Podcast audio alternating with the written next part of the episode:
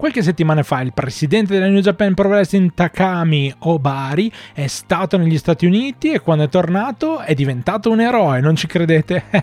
Ve lo spiego io, io sono Stefano, una delle voci di Lariatto, sono qua anche oggi per parlarvi del grande ritorno che ha fatto il presidente Takami Obari in Giappone dopo essere stato negli Stati Uniti sia per partecipare, ovviamente in qualità di dirigente a Windy City Riot, che alla presentazione dello show Forbidden Door avvenuta a Dynamite qualche giorno dopo.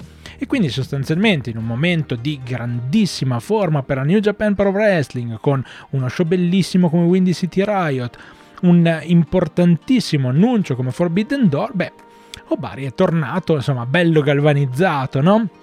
E quindi si trova in Giappone, eh, sta per tornare a casa, è eh, pronto per prendere il treno e si rende conto che eh, purtroppo c'è una situazione abbastanza particolare. Questa storia noi l'abbiamo scoperta su Twitter, abbiamo letto alcune traduzioni di tweet che sono arrivati da alcuni utenti sul web e pare proprio che Obari fosse lì in stazione quando ha notato che c'era una bambina che era caduta dalla banchina ed era praticamente in una, diciamo, in una posizione particolare molto pericolosa tra la banchina e le rotaie e non riusciva più a risalire. Lui, insieme poi alla madre di questa bambina, sono riusciti a tirarla fuori e a, diciamo così, eh, fare questo gesto molto molto importante quasi eroico quanto quello che vi abbiamo raccontato qualche giorno fa, anche da parte di Great Okane. Quindi, insomma, due eroi all'interno della New Japan Pro Wrestling. Se dobbiamo cercare quindi la federazione dove mandare magari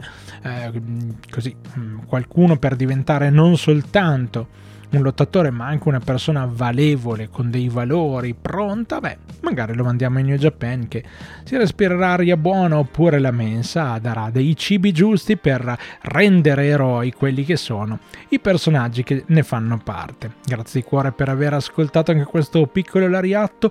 Un grazie mille anche al presidente che è riuscito a evitare qualcosa di molto molto brutto e ci ha concesso anche di sdrammatizzarlo un pochino, perché è la cosa giusta. Grazie di cuore a tutti, veramente, ci risentiamo. Alla prossima.